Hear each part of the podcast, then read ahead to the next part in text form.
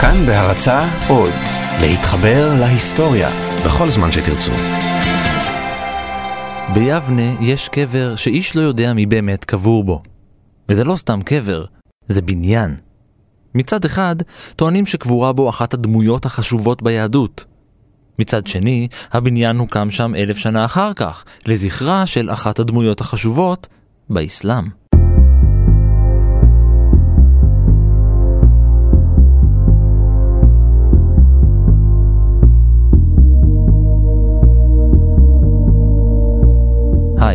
אני ערן מנהר ואתם על מנהר הזמן. מדי פרק אנחנו מספרים לכם על מקרה שקרה בעבר מזווית שכנראה עוד לא הכרתם.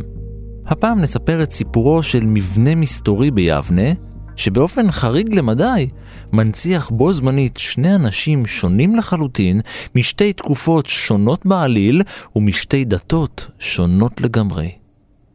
אבל בואו נתחיל מההתחלה, והיא ממש רחוקה, בעולם העתיק, ברומי ובמרד הגדול.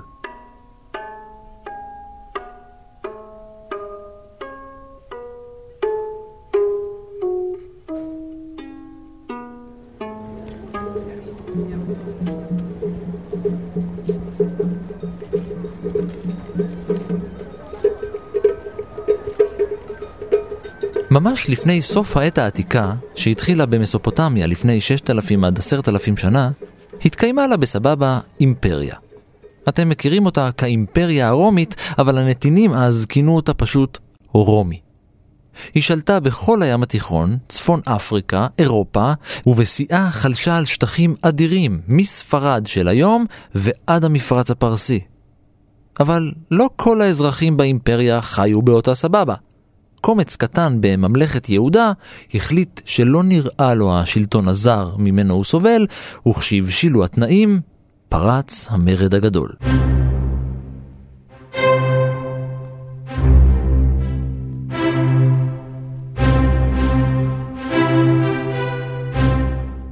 מלחמת החורבן הייתה המרד הראשון, המרד הגדול נקרא המרד הגדול כי פשוט כי הוא היה הכי גדול. זהו המסטרנט דור סהרמן, בחוג להיסטוריה של עם ישראל באוניברסיטת תל אביב, ומעמוד היסטוריה גדולה בקטנה.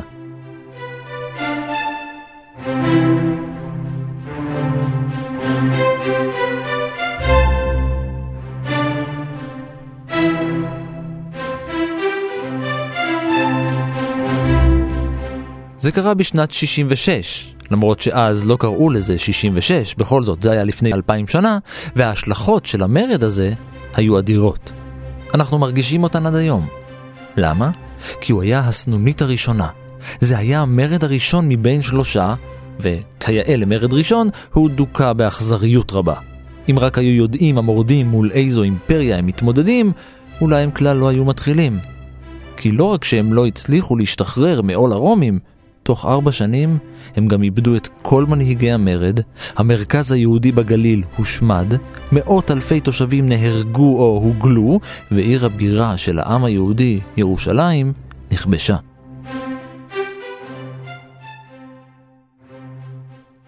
בשנת 70 הושמד עד היסוד בית המקדש השני. ובעוד האימפריה הרומית ממשיכה להתקיים עוד 400 שנה אחרי המרד הזה, היהודים חרב עליהם כל עולמם. אנחנו צריכים להבין מה זאת אומרת שנחרב בית המקדש ונחרבה ירושלים, ואגב, גם נאסר על יהודים לחזור ולהתגורר בירושלים. המכה שרובנו יכולים לדמיין באופן מיידי היא כמובן מכה אמונית קשה, מכה זהותית. נכון, מי אנחנו עכשיו ללא בית המקדש? מה זה אומר, למה אלוהים גרם לכך שהדבר הזה יקרה? נכון, אנחנו כולנו מדמיינים מה עובר ליהודים אה, אז בראש, אבל צריך להבין שמעבר לזה, ישנן שאלות פרקטיות, דחופות במיוחד. מוקד החיים היהודי, המיינסטרימי, אם תרצה לקרוא לזה ככה, עד לחורבן הוא סביב בית המקדש וסביב ירושלים. היהדות היא למעשה דת מקדשית במידה רבה. יש כמובן קבוצות שוליים שלא מקבלות את המקדש, בין אם זה אה, כת אה, מדבר יהודה, בין אם זה הנוצרים הראשונים שיוצאים נגד זה, אבל בדיוק בגלל זה הם נקראים קבוצות שוליים, משום שהם אינן במרכז. ומרגע שבית המקדש נחרב, עולות שאלות קריטיות בשאלה מה עושים עכשיו, אם אין קורבנות, מה קורה אם עד עכשיו התפללו בבית המקדש, האם מתפללים עכשיו מחוץ למקדש? אני אתן לך דוגמה לדבר הכי פרקטי שיכול להיות. לוח השנה. אנחנו יודעים היום, כן, לוח שנה, יש לנו את הלוחות שנה, נכון? בעזרת אסטרונומים שידעו אה, לקבוע הכל.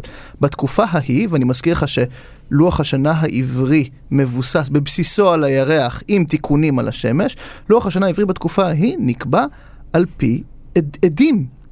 עדים באים וצופים ואומרים, הנה אני רואה שהלבנה אה, נגמרה, התחילה וכולי וכולי.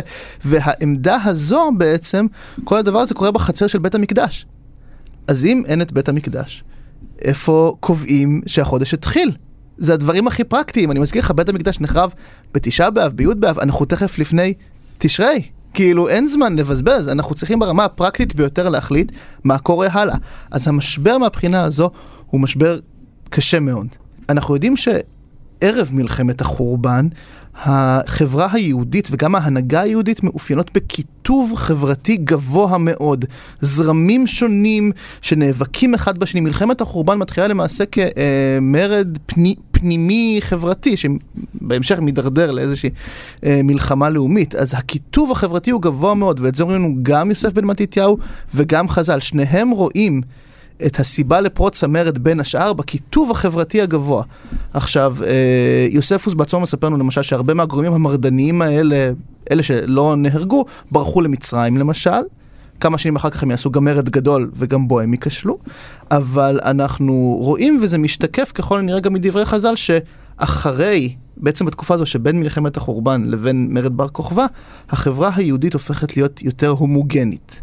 פחות עירונית בתקופה הזו, ישנו פחות קיטוב, וישנם גם צעדים שונים שבהם החכמים נוקטים על מנת לטפל בשגיאות שלדעתם הובילו למלחמת החורבן. מבחינת ההנהגה שנותרת, ישנה ערב מלחמת החורבן, אנחנו צריכים כל הזמן לחזור אחורה כדי להבין מה קורה ביום למחרת בעצם. האריסטוקרטיה היהודית שייכת לקבוצה הצדוקית, המקדשית, ההרודיאנית, קשורה בבית הורדוס, חלקה מיובאת ממקומות אחרים כמו מצרים. היא במידה רבה נאמנה יותר לרומאים, היא נעלמת ונמחקת. ומן הקצה השני, גם הגורמים המרדניים הולכים ונעלמים. בתוך קבוצת הפרושים ישנם בית הלל ובית שמאי. בית שמאי נחשבו לקנאים יותר, גם יותר אנטי-רומאים, ואילו בית הלל נחשבו למתונים יותר. ואכן אנחנו רואים התהליך שמתחיל אחרי אה, מלחמת החורבן הוא קבלה הדרגתית יותר ויותר של בית הלל בהנהגה. בית הלל אה, מייחסים את עצמם אכן כנצר אה, לדוד המלך, קשורים בהלל הזקן כמובן, אה, שעל שמו זה נקרא, וכן, הם רואים את הלגיטימציה שלהם מבית דוד בעצם. היהודים נאלצו להמציא מחדש את ההנהגה הרוחנית שלהם. מי שעשו את זה היו התנאים, ומי שעמד בראשם היה יוחנן בן זכאי. התנאים הם בעצם ההמשך, במידה כזו או אחרת, הם ההמשך של הפרושים.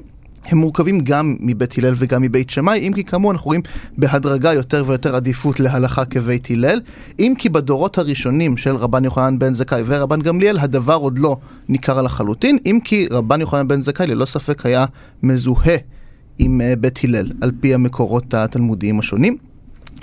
רבן יוחנן בן זכאי הוא דמות מעניינת משום שמעט יחסית ידוע לנו עליו, והוא דמות חריגה. התנא רבן יוחנן בן זכאי לקח על עצמו משימה כבירה. הוא החל להתאים את היהדות החדשה למציאות שבה אין בית מקדש. כשאנחנו שומעים את השם רבן יוחנן בן זכאי, אנחנו נוטים לדמיין איזה סבא זקן, זקן ארוך ולבן, עטוי גלימה ארוכה, יושב ולומד תורה. ובכן, כן, האיש חי עד גיל 120 בערך, וכשהעמיד את עצמו בראש העם היהודי, הוא היה בערך בן 100. תקופה מסוימת הוא אפילו עמד בראש הסנהדרין, בית הדין העליון לענייני הלכה ומשפט בעם היהודי עד המאה החמישית. הוא התמנה לתפקיד אחרי שהנשיא הקודם, רבן שמעון בן גמליאל הזקן, נהרג במרד הגדול. אם ננסה לדמיין את המציאות אז, כן, של קטסטרופה, אני הייתי משתמש במונחים של היום שרבן יוחנן בן זכאי הוא מינוי חירום. Uh, צריך מהר מהר לעשות משהו, אנחנו גם יודעים שרבן יוחנן בן זכאי, הזכרתי מקודם את בעיית לוח השנה וזה לא סתם, הוא מתקין את התקנות המיידיות הראשוניות לחיים יהודיים ללא בית המקדש. בן זכאי אחראי לעיצוב לוח השנה היהודי. הוא אחראי לקביעת החגים כפי שהם בהיעדר בית מקדש, והוא אחראי גם לאיחוד השורות בכלל בתוך העם המפורק. הוא הקים אוטונומיה יהודית ביבנה, והפעיל משם את הסנהדרין. המחקר מעריך שיבנה לא הייתה בהכרח עיר טבעית להתיישבות יהודית. אנחנו יודעים על ערים יהודיות שונות באזור מישור החוף, לוד, יפו, ערים שהייתה אז בהן התיישבות יהודית. יבנה היא סיפור אחר, יבנה היא תוצאה של כיבושים חשמונאיים מאוחרים יחסית, אשר הובילו להתיישבות כזו או אחרת של יהודים. מקבץ תעודות שונות מכתבי פילון עולה שליבנה היה קישור ישיר דווקא לשלטון הרומי עצמו שיושב ברומא. יש שם איזושהי אחוזה שאנחנו יודעים שהיא עוברת בין ידיים רומיות, אה, זה עובר מבית הורדוס, בהמשך לליביה, אשתו של אוגוסטוס, זה מחליף ידיים. כלומר, ככל הנראה, העובדה שיבנה הופכת להיות המרכז החדש במידה חלקית של החכמים, ואל תשכח שזה סיפור קצר מאוד, יבנה. זה במרד בר כוכבא הסיפור הזה נגמר גם. יבנה, ככל הנראה, מאחורה בשקט יושבים הרומאים, שיש להם קשרים טובים בעיר הזו, ומפקחים לראות שהכל בסדר. בן זכאי היה תלמידו של הלל הזקן, אבל הוא לא היה נצר למשפחה הנשיאותית שלו ושל דוד המלך. וזו הייתה הסיבה שהוא פינה את תפקידו עוד בימי חייו לרבן אחר מיבנה, רבן גמליאל השני. אולי השם הזה נשמע לכם מוכר, רבן גמליאל. אני אספר לכם איפה שמעתם את השם הזה בפעם האחרונה, בפסח. זה ההוא מהאגדה שאמר כל שלא אמר שלושה דברים אלו בפסח, לא יצא ידי חובתו. פסח, מצה ומרור. רבן גמליאל דיבנה היה דור שני לתנאים ודור שלישי לנשיאי הסנהדרין. הוא נולד בסוף המאה הראשונה לספירה, וסבא שלו, רבן גמליאל הזקן, היה נשיא הסנהדרין. גם אבא שלו, שמעון היה נשיא, אבל הוא נהרג במרד והחליף אותו יוחנן בן זכאי. דיברנו על זה לפני רגע. אגב, נכדו של רבן גמליאל מיבנה הוא יהודה הנשיא, עורך המשנה. ישנו ויכוח מה הייתה רמת ההשפעה של הסנהדרין. האם באמת יושבים 70 חכמים ומקבלים החלטות, אה, או שיש יותר אה, בתי דין קטנים כאלה, פרוביזוריים, ואולי יש איזושהי הנהגה שיושבת ביבנה או בלוד או במקום כזה אחר ומקבלת דיווחים מהשטח, נקרא לזה ככה. אני חושב שאפשר להגיד במידה רבה של ודאות שבוודאי בשנים האלה, מיד לאחר החורבן, שבהן רבן גמליאל פועל, עוד אין הסדרה יפה כזו של הסנהדרין, הם באים וזה. הדברים האלה נעשים מאוד מאוד מהירים. הסנהדרין יש לו הרבה דברים לטפל בהם. אחד הדברים אבל הברורים שרבן גמליאל עושה, הוא באמת למסד מחדש את ההנהגה היהודית. אפשר להבחין את זה מאוד טוב, משום שרבן יוחנן בן זכאי שהזכרנו אותו עוסק בעיקר בדברים המיידיים, בדיני לוח למשל, באיפה עושים הנפת לולב, אה, מה קורה כשתוקעים בשופר בשבת, ודברים כאלה מיידיים, כי שוב, ראש השנה תכף בדרך. ויש פה שתי לגיטימציות שונות, מצד אחד, וזה מתחיל עם רבן גמליאל באמת, מצד אחד הלגיטימציה היהודית הפנימית החברתית, אין ספק שהם מתקבלים על ידי החברה היהודית, ומצד שני הלגיטימציה הרומאית, 15 שנה אחרי החורבן, בעולם שכולו נגד היהדות, תרבותית ודתית, רבן גמליאל מיבנה נשא על כתפיו את איחוד העם. כמו אבא שלו, רבן גמליאל לא יצא נגד הרומים, אבל הם העדיפו את יוחנן בן זכאי, גם בגלל שהאיש היה שוחר שלום, אבל בעיקר בגלל שהוא לא היה נצר למשפחת דוד המלך. השלטונות פחדו שגמליאל עוד יכריז על עצמו כמלך או משיח בטעות. אז הוא עבר לעכו, והוא לקח איתו את כל הסנהדרין. אחרי תקופה לא ארוכה, כשנרגעו מעט הרוחות, חזרו כולם ליבנה.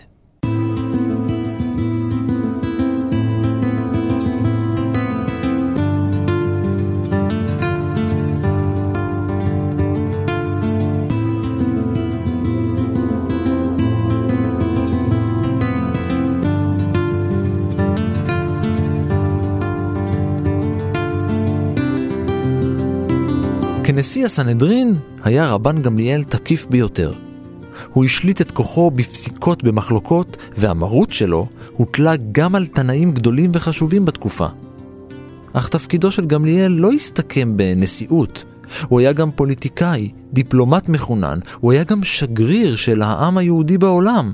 רבן גמליאל הוא כבר דמות פוליטית. אה, ישנם סיפורים רבים שמתארים את מסעותיו לרומא. מה שאומר שהוא כנראה גם בעיני הרומאים מהווה מנהיג לגיטימי, והוא עושה, כן, כמו ראשי ממשלה היום, וזה, הוא עושה מסעות אה, אה, אל, המעצמה ההגמונית, כן? יש סיפורים רבים שהוא מסתובב ברחבי הארץ, בכל מיני מקומות, כן? שוב, זה, זה עולה פה דמות ברורה של מנהיג, של אדם שמבסס גם מוסד של מנהיגות. בניגוד לבן זכאי, גמליאל היה פוליטיקאי מהדור החדש. הוא חרש את הארץ בנסיעות, הוא שמר שם על אה, קשר קבוע עם כל האוכלוסייה, הוא מינה אנשים לתפקידים שונים, הוא הדריך את ציבור היהודים בהלכות השונות וההלכות החדשות שנכנסו לתוקף. כתוצאה מכך, הוא הפך פופולרי במיוחד בקרב כל שכבות העם, והכתות השונות שאליהן התפצל העם היהודי, אוחדו כמעט כולן תחת הנהגתו. ולא רק זה, הוא גם הרבה במסעות לחו"ל.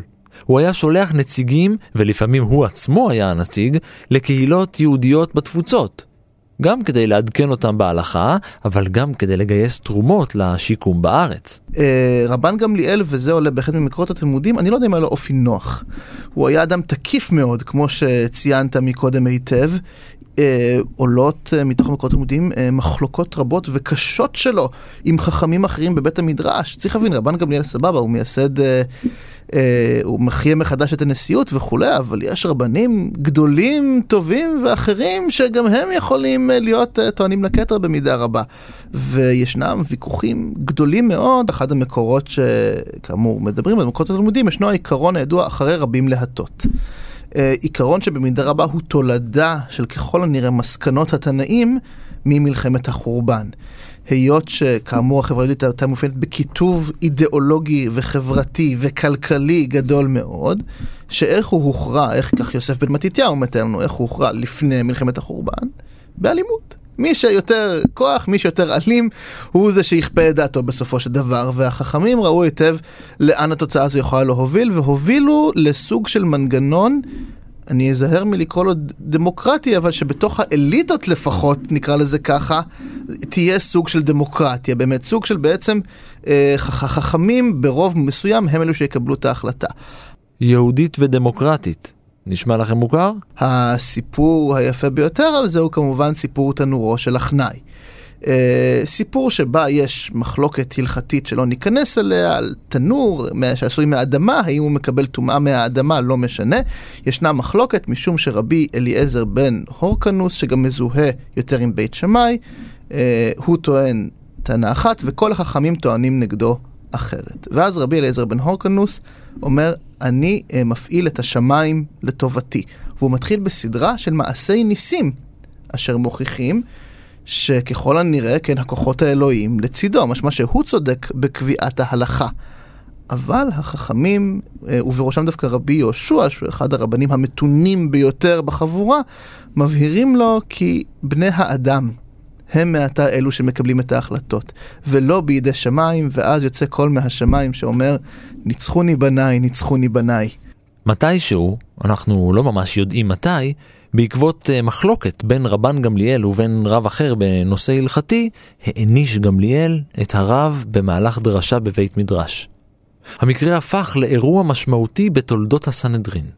חכמי יבנה הדיחו את רבן גמליאל מהנשיאות ומינו חכם אחר במקומו. כן, יש שם בעצם סיפור, זה סיפור באמת מקסים, שבו רבן גמליאל עושה, נקרא לזה שיימינג לרבי יהושע, יש כנראה מישהו שסכסך ביניהם, וזה מישהו שרצה קצת לעשות שם בלאגן ביניהם, אה, ורבן גמליאל ממש אה, מבייש את רבי יהושע, שהוא אחד הרבנים המכובדים ביותר בחברה אה, היהודית אז, ואנחנו ממש יודעים להתמרדות כנגד רבן גמליאל, שמדיחים אותו.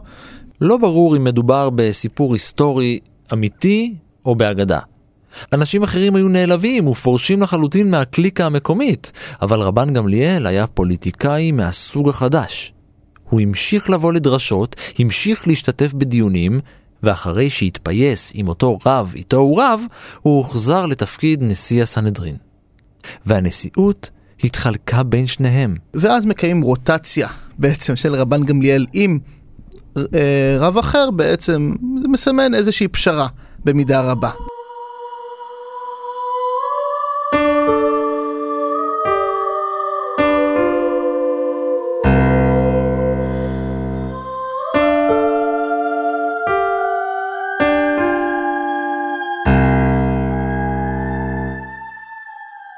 רבן גמליאל דיבנה מת בשנת 117. על פי המסורת הוא נקבר בעיר.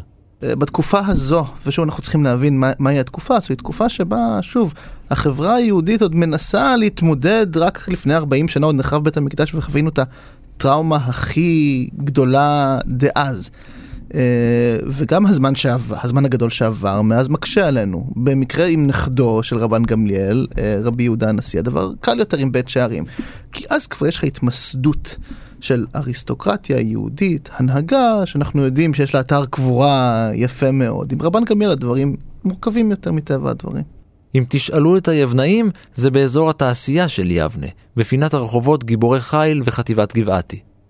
עומד שם מוזולאום קובייתי, שלוש קשתות בגובה שישה מטר מעטרות את החזית שלו. על הגג של מבנה האבן הזה מיתמרת כיפה לבנה. בתוך המבנה מופיעה כתובת שמסבירה כי המקום הוקם בשנת 1274, יותר מאלף שנה אחרי מותו של רבן גמליאל. מי שהקים את המבנה היה הסולטן הטורקי בייברס.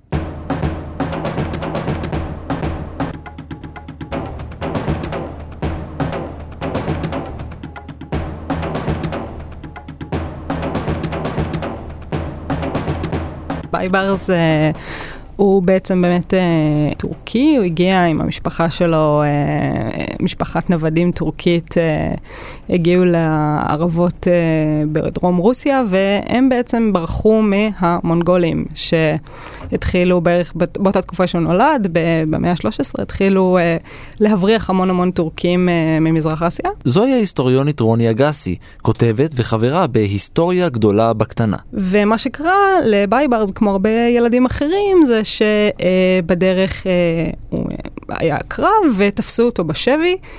והוא נמכר לעבדות בגיל 14. אה, הגיע לשוק עבדים בסוריה ובעצם נמכר לעבדות. מה שבעצם, הוא הפך להיות זה ממלוק, שזה סוג של עבד מלחמה. וכממלוק הוא קיבל איזושהי הכשרה צבאית, הוא התאסלם, לפני זה לא היה מוסלמי, והוא הפך להיות חייל. Uh, עם הזמן הוא החליף uh, אדונים, והוא הגיע להיות חייל בצבא של האיובים. האיובים הם אלה ששלטו במצרים וסוריה, והוא התקדם להיות מפקד יחסית בכיר. Uh, באותה תקופה לאיובים היו כל מיני בעיות. קודם כל צלבנים, צלבנים בכל מקום ב- ב- באזור של ישראל, סוריה, מצרים, ומשהו חדש שלא היה קודם זה המונגולים. אה, שבעצם המונגולים כובשים את בגדד, שזה הבירה של עולם האסלאם עד אז, והם אומרים, טוב, בוא נתקדם מערב ובוא נראה מה קורה, וזה בעצם הרגע שבו בייברס דווקא אה, פורח ומצליח, כשבעצם אה, אה, הוא יוצא יחד עם המפקדים הבכירים כדי לפגוש את המונגולים. אה, מתחולל קרב בעין חרוד של היום, או עין ג'לוט, ששם אה, בייברס זה בין המובילים של הקרב, אה, שבעצם זו פעם ראשונה, לפחות בעיני המוסלמים ובעיני אנשים רבים באותה תקופה, שהמונגולים מפסידים. אה, ובייברס הוא בין היתר זה שאחראי לניצחון הזה, ואז אה, הוא מנצל את המומנטום הזה שבו הוא בעצם דמות מובילה, דמות מאוד נחשבת, ומשתלט על השלטון. המקום שבו הם יושבים זה במצרים, והוא הופך להיות סולטן. אה, שזה די מדהים, כי בעצם הוא מישהו ש... שלא נולד מוסלמי, הוא היה עבד, והוא הופך להיות אה, השליט אה, אה, חזק של אזור מאוד מאוד דומיננטי של קהיר ושל סוריה.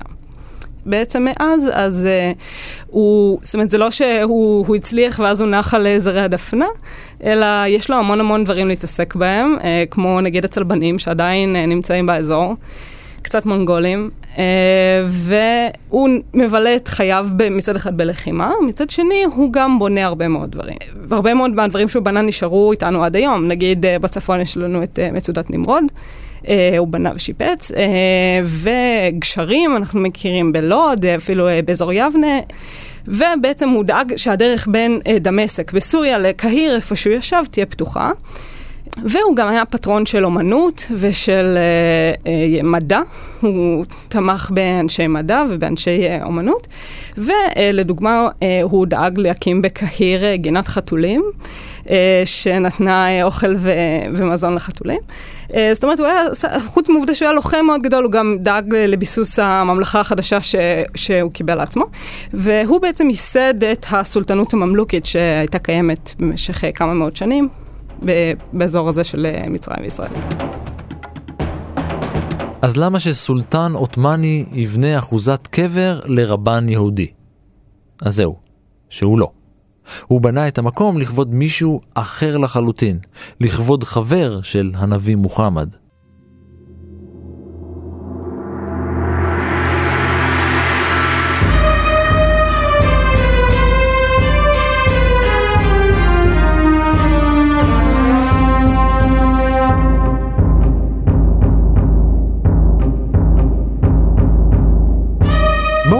אל המאות השישית והשביעית. במרחבי חצי האי ערב נולדת דת חדשה, האסלאם. מייסד הדת, מוחמד, מטיף את עיקרי האמונה החדשה לקהל מאמיניו, קהל שהולך וגדל. בין חסידיו נמנים הסחאבה, חבריו הקרובים ביותר של הנביא. הם התהלכו צמוד אליו ונחשבים לדור הראשון של האומה האסלאמית. אלה שקיבלו משליח האל את המסר והעבירו אותו לדורות הבאים. בין אלה היה חבר אחד שהאדיקות שלו הייתה אות וסמל לרדיפה אחרי ידע ודעת. קראו לו עבד אל-רחמן בן סחר אל-דוואסי, אבל כולם קראו לו אבו הוריירה. לכל מקום שהלך, היה הולך איתו חתול. כשישב עם המאזינים להקשיב לדרשות של הנביא, גם החתול היה שם. הוא היה נכנס אל תוך השרוולים של הבגד שלו, ומציץ מדי פעם, וכולם, כולל מוחמד, צחקו והשתעשעו. אחת המילים לחתול בערבית היא הר. חתול קטן, חתלתול, זה הוריירה. מוחמד כינה אותו אבו הוריירה, והכינוי דבק בו. הוא הפך להיות אבי החתלתול. בין היתר, על החתולים של הוריירה יש חשיבות, כי לדוגמה, אה, החתולה שלו הצילה את אה, הנביא מוחמד מפני נחש. שניסה להקיש אותו, אז, אה, ואז הנביא ליטף את החתולה, ויש אמונה שאומרת שהפסים שעל הראש של החתול זה בעצם האצבעות של הנביא. כך שזאת אומרת, לחתולים יש חשיבות, זה לא סתם כינוי. אבו הוריירה ליווה את מוחמד במשך ארבע שנים. הוא הקשיב לכל דרשותיו, גמה בצמאון כל הלכה וכל מצווה. הוא היה מלא כולו ברצון, אולי אפילו צורך, להתמלא בידע. כל כך היה צמא לידע, שבאחת הפעמים נכנס עם שני חברים למסגד לתפילה. הנביא מוחמד הגיע גם הוא למקום, והקבוצה השתתקה. המשיכו במה שעשיתם, אמר להם הנביא, וכולם המשיכו בתפילה. עוד לפני שהספיק אבו הוריירה להצטרף לתפילה, כבר ענה עליה הנביא אמן. אז פתח אבו הוריירה בתפילה ואמר, אלוהים, אני מבקש ממך שתעניק זה את אשר ביקשו שני חבריי, ומבקש ממך ידע שלא יישכח. גם על זה ענה הנביא אמן. שני החברים הצטרפו. אנו מבקשים מאלוהים ידע שלא יישכח. מה אמר להם הנביא? הנער הדוואסי ביקש זאת לפניכם.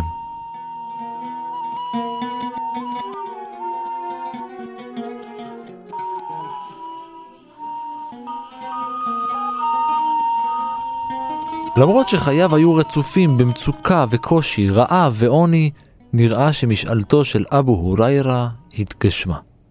הוא ניחן בזיכרון מעולה, כל כך מעולה שהוא זכר בעל פה את כל דבריו של הנביא.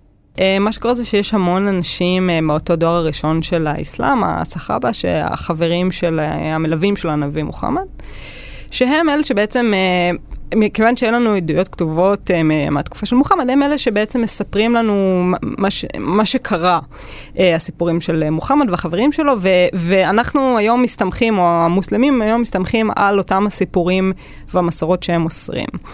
אה, חלק אה, באמת אה, היו כאלה שנתנו המון המון סיפורים ודגשים מהחיים של מוחמד, וחלק קצת פחות. ואבו הוריירה היה באמת אחד מאותם האנשים שמסרו הכי הרבה סיפורים על הנביא. שזה לכאורה יכול להיות מפתיע, כי הוא היה בעצם מוסלמי במשך זמן יחסית קצר בחייו של מוחמד.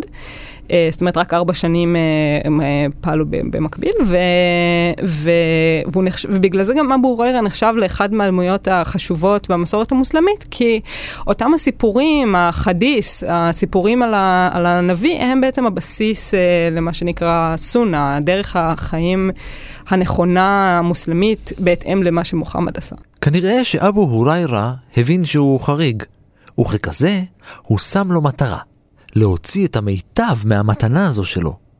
הוא לא יצא אל השוק, הוא לא קנה סחורות, הוא לא מכר, לא הייתה לו אדמה לאבד או שטח להגן עליו, ובגלל שלא היו לו עיסוקים רבים והרבה זמן פנוי, הוא הצטרף כדרך קבע למסעותיו של הנביא. לאחר מותו של מוחמד, המשיך ותיעד אבו הוריירה את דבריו של הנביא. באופן כללי, בחברה הערבית, אה, בתקופה מוקדמת של האסלאם ולפני האסלאם, הכתב זה היה משהו פחות נפוץ, ורוב הדברים נשמרו בעל פה. זאת אומרת, כל השירה אה, הערבית, אה, כל הסיפורים, זה משהו שהוא עבר בעל פה, ואנשים, ולכן מי שידע את כל הסיפורים וידע לזכור בעל פה את כל, כל הדברים האלה, אז הוא היה בן אדם שנחשב.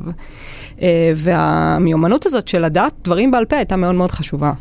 ההערכות הזהירות מספרות על 1236 חדיתים, דברי הנביא בעל פה, שהועברו דרכו אל המאמינים.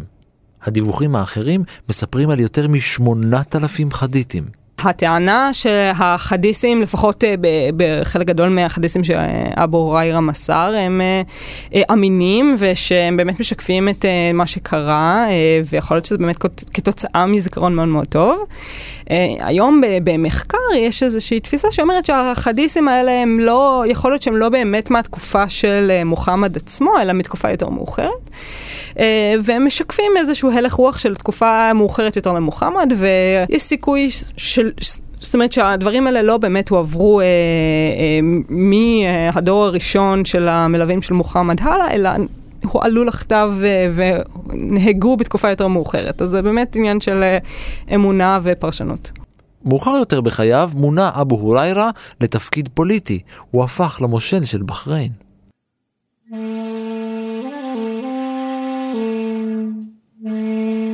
בסופו של דבר הוא מת, בגיל 78, ונקבר בבית הקברות ז'אנת אל-בכי שבמדינה, היום בערב הסעודית.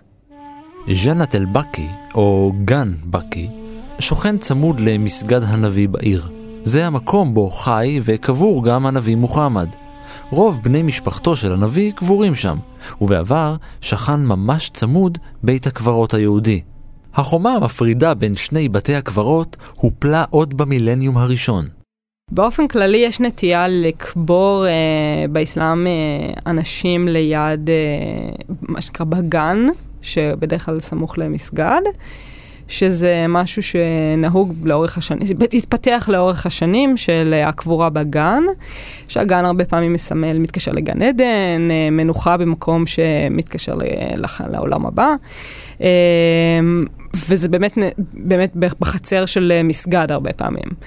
אה, והגיוני שאם, זאת אומרת, המסגד של הנביא, אז יהיו קבורים אה, בסמיכות אליו האנשים ששירתו את האסלאם והיו קרובים לו. למרות שעד שנת 1948 המקום הזה נודע כמוזולאום של אבו הוריירה, המוסלמי האדוק לא קבור ביבנה.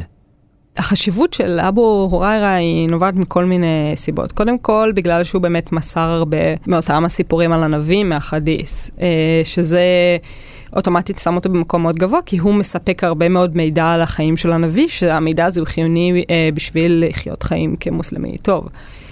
ודבר נוסף, עצם העובדה שהוא בעצם היה סחאבה, שהיה אחד מהמלווים של הנביא, נותן לו אה, מעמד גבוה. ובעצם כנראה הסיבה שבייבר זה מורה להקים את, ה, את הקבר הזה לאבו הוריירה, אף על פי ש...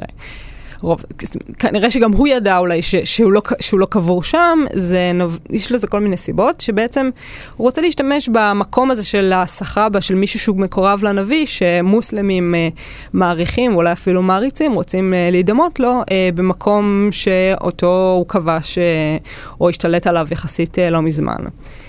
אה, שקודם כל, אה, בייברס נולד לא מוסלמי, והוא הופך להיות שליט מוסלמי. אה, הוא צריך לפעול כדי שיתפסו אותו כשליט לגיטימי ומתאים לשלוט באזור הזה, להיות שליט מוסלמי.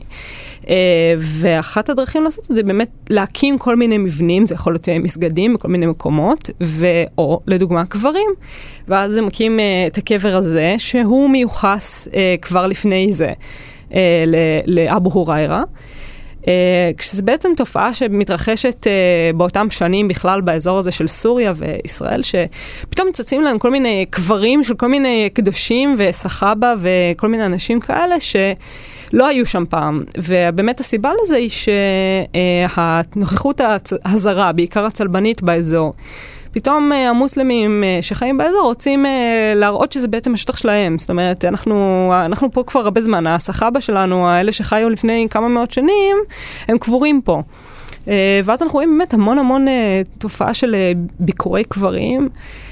וקברים חדשים שצצים בכל המרחב, והתפיסה שאבו הוריירה קבור, קבור במקום הזה כבר קיימת, ובייבר סוג של ממשיך את הגישה הזאת של, זאת אומרת, הוא רוצה לסלק את הצלבנים, זה חלק מהמסע, זה, זה המצע הבחירות שלו, זאת אומרת, זה מה שהוא אה, אה, משווק, וזה באמת אחת מהדרכים להפוך את המרחב הזה למוסלמי.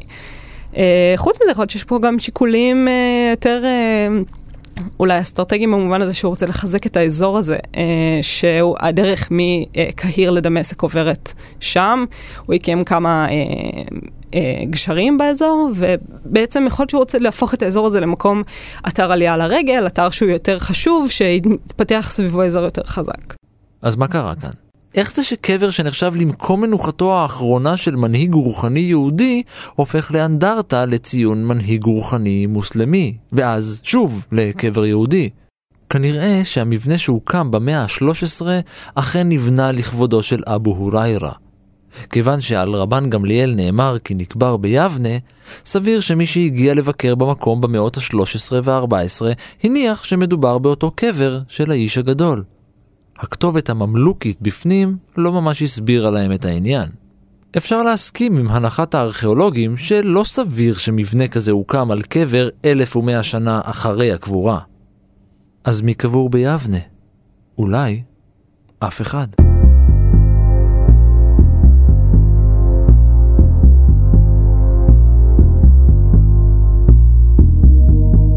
כמי שחוקר היסטוריה, הרבה פעמים מה שחשוב לנו כהיסטוריונים זה לא איפה הוא באמת היה קבור, אלא איפה חושבים שהוא קבור, כי הרבה פעמים ההשפעה התרבותית שנים קדימה היא זו שבעצם משנה והיא זו שמכתיבה ומניעה את גלגלי ההיסטוריה.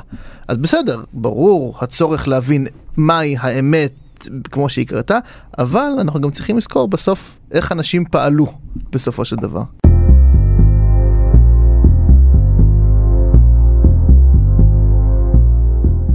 ועד כאן מנהר הזמן להפעם. תודה לרוני אגסי ולדור סהרמן. תודה גם לאור מנהר שהיה על ההפקה ועל ההלכה, לניר גורלי על העריכה ועל הפסוקים, ואם היה לנו טכנאי, הוא כנראה היה נותר ללא תשובות. סיפורים נוספים מההיסטוריה ופרקים נוספים ניתן למצוא באתר של כאן.org.il/פודקאסט, יש שם לצד מנהר הזמן עוד מגוון פודקאסטים מצוינים. אתם מוזמנים לעקוב אחריי ברשתות החברתיות, בפייסבוק ובטוויטר, להציע רעיונות, להגיב ובכלל, להתחבר. אני ערן מנהר, נשוב וניפגש בפרק הבא.